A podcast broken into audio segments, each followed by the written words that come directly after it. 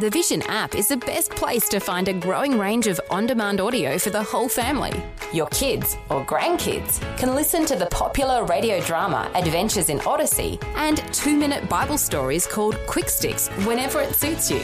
Whether you're in the car for a few minutes or for a longer trip, these two programs will keep the kids entertained. New episodes are added every weekday in the free Vision Christian Media app.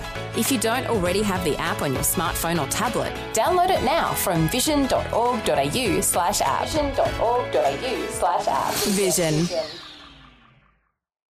Life, culture, and current events from a biblical perspective. 2020 on Vision. There's no doubt with what we'd describe as a rise in secularism that sharing your faith, well, at least for some people, is becoming less comfortable. We know that we have this wonderful, great Christian heritage in Australia, and we know that at the present time, we are able to share our faith with others without fear of what we might call real persecution. But some of us suffer from what has become known as evangelism anxiety. So let's talk about sharing our faith with others fearlessly. Helen Devenish is a pastor, an evangelist, a mother of nine, and the author of a new book, which is called Let's Go Fearless Evangelism. Helen's joining us. Hello, Helen. Welcome along to 2020. Hi, thank you for having me. Helen, this new book of yours, it's really your story. Tell us all about the beginnings of it. Okay, so a few years ago, I could see that the lost were not just walking into church. So I started going on prayer walks around our city, just praying once a week, asking the Lord, how are we going to reach the lost?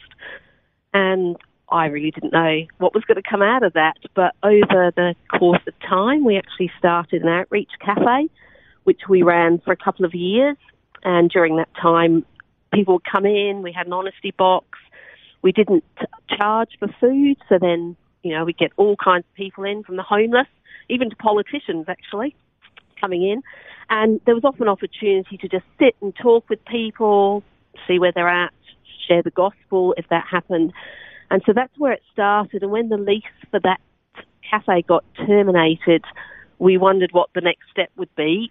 And that's when I kind of felt a gentle push from the Holy Spirit to go more out onto the streets rather than people even just coming into the cafe and going out and meeting people where they're at. So that was three and a half years ago when that happened. And since then, I've been doing more and more street ministry, just getting out there, being friendly, opening my mouth, and talking to people about Jesus if and when I can.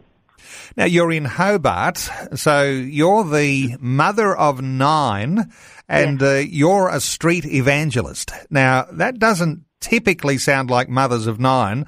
Uh, how old are your children? okay, so the eldest is 31 and the youngest is 10. And what do they think of mum being a street evangelist? Well, a lot of them have been out on the streets with me. I don't make my children go with me obviously it is a big thing going up and talking to strangers. But many of my kids have been out with me, and at the moment, the younger two, who are 10 and 13 especially, they come out with me quite often, maybe on a Friday afternoon before youth night, because then we can uh, talk to youth and invite them to the youth night that we have. So I think they've kind of got used to me doing it now. So I think they're all walking with the Lord so they can see, yes, it's a good thing that mum's doing that. And the ones that still live at home, there's six at home because three are married, they all help around the home as well because I do get tired being out in the streets in Hobart in winter, especially is very taxing on the body because it's extremely cold. So, like two weeks ago, I went out on the Friday afternoon, left home mid afternoon, it was four degrees. And I was kind of like, four degrees. I don't really feel like doing street ministry, but I'm very committed to do what I do because I believe God's called me to do it. So I went out in the cold and I shared with 24 people in an hour and a half. Wow. So that was a real confirmation from God that, you know, sometimes when you let your feelings be submissive to what you need to do and you just get out and do it, then, you know, you can reap a lot of good things for God's kingdom.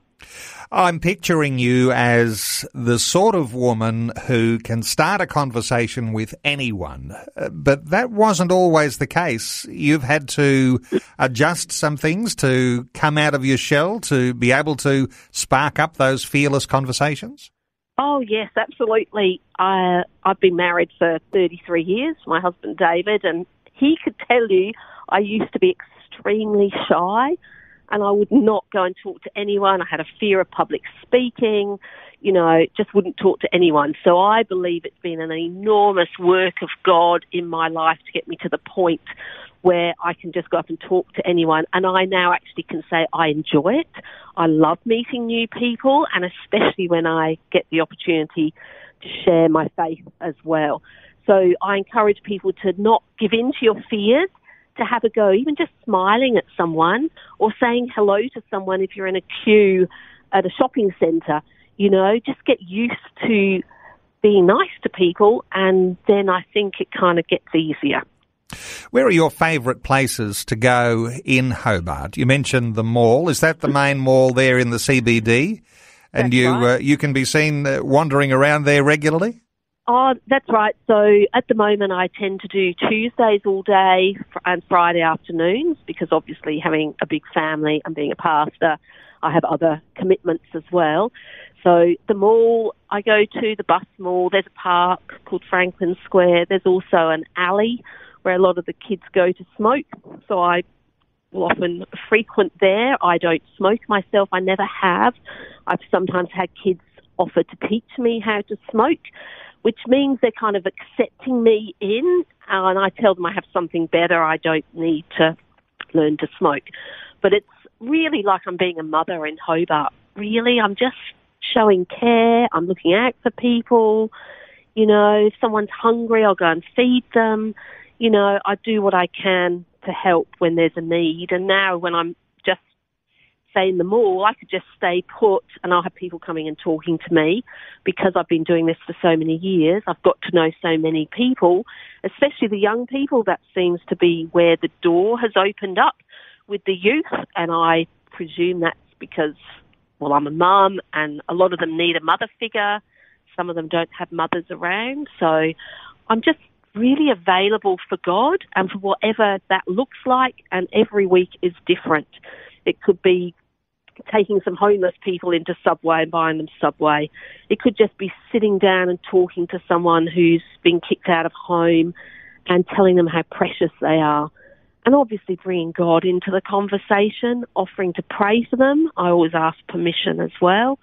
So it's it's an exciting journey. I just every week it's like, well, I don't know what's going to happen today, but I'm available. You're an amazing woman. Helen Devenish, a pastor, evangelist, mother of nine, and author of a book. It's a new book. It's called Let's Go Fearless Evangelism. Helen, stay with us. We'll continue our conversation in just a short while. We're taking some time to talk to a mother of nine who takes every opportunity she gets to be a street evangelist on the streets of Hobart, in her local coffee shop, walking through the mall, or while stopping to help a mother who might be struggling with her pram. Our guest is Helen Devenish, pastor, evangelist, I mentioned mother of nine, and author of a book called Let's Go Fearless Evangelism.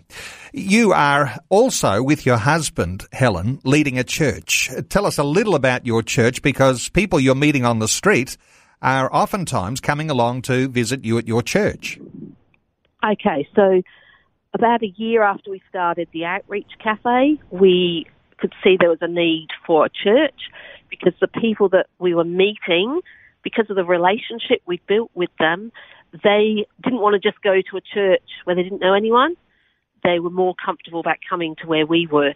So we started Church on the Rock, and it's still quite a small church in number, but we do get people from the streets coming to church who've never been to church before. So a lot of that are youth that come along.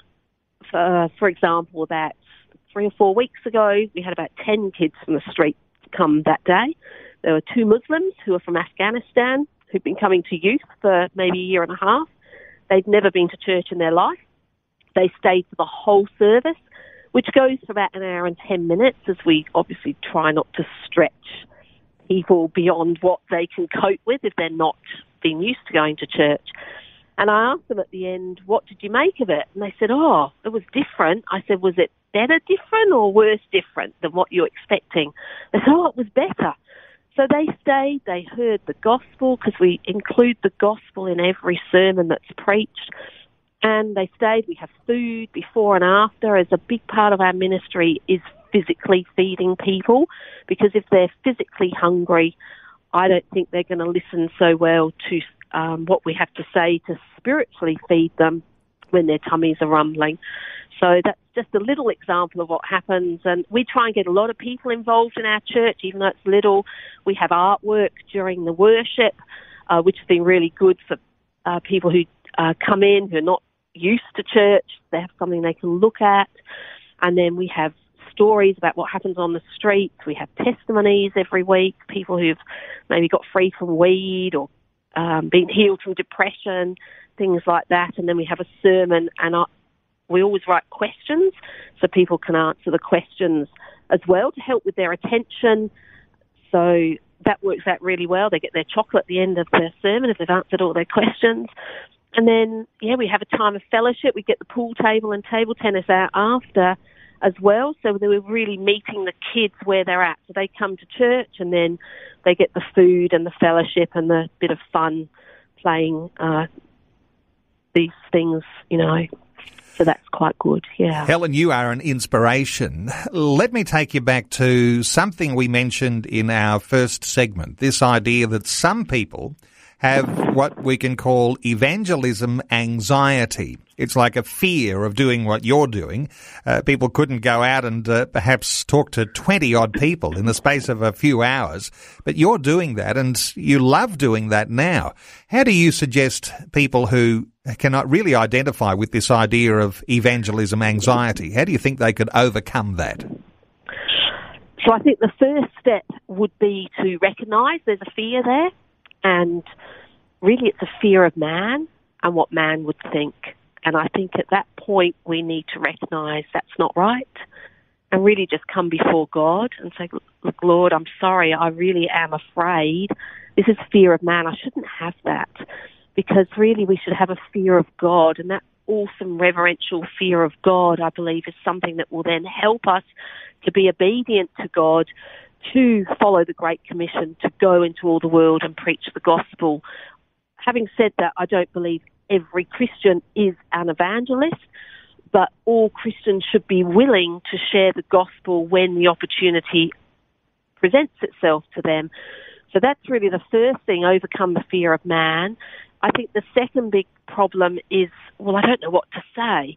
And that's where I trust my book, and there's many other tools and materials out there that can help you to be able to articulate the gospel in a simple way in today's English so that people can understand it. And that just comes from practice and putting the time into learning how to do that. And then really the last thing is I believe really having that passion for the lost to know that if we don't open our mouths and share the gospel, there are thousands, maybe hundreds of thousands of people who are heading towards hell without them realizing, knowing the true message of the gospel of what Jesus did for us on the cross. So if you don't have the passion for the lost, I'd encourage you to pray and to ask God to really give you the passion for the lost, because that is the heart of the Father. He sent Jesus not to condemn the world, but to save the world. And I think this is such an amazing message of hope and good news that we have that often Christians are too scared to share it. So I'd encourage people to get willing to open your mouth, you know, to pray beforehand, ask God to show you someone that you can talk to so you can have an easy kind of start into it without going into the ones that might be a little bit harder. You know, ask God, who should I share with? Who can I start with? And even if it's someone that they know, a friend or family member that they haven't shared the gospel with, they could just say, look, I've been learning about evangelism. Could I practice on you? So just being creative and having ways to overcome your fear and be able to find opportunities to practice and to share the gospel with people. In fact, I know that you say uh, there's one question people say, uh, what if people get angry if I share my faith? And you've found that most people don't get angry. Actually, they're quite gentle and loving and even kind in the way that your conversation gets underway. That's right. I have seen that mostly people are gentle because if you're nice to someone, generally speaking, they're nice back to you. On the very odd occasion, I have had people who are like, no, I don't want to talk to you. That's okay. All right, bye, bless you. And off I go. But most people are open to listening. If you show them respect, they'll show you respect.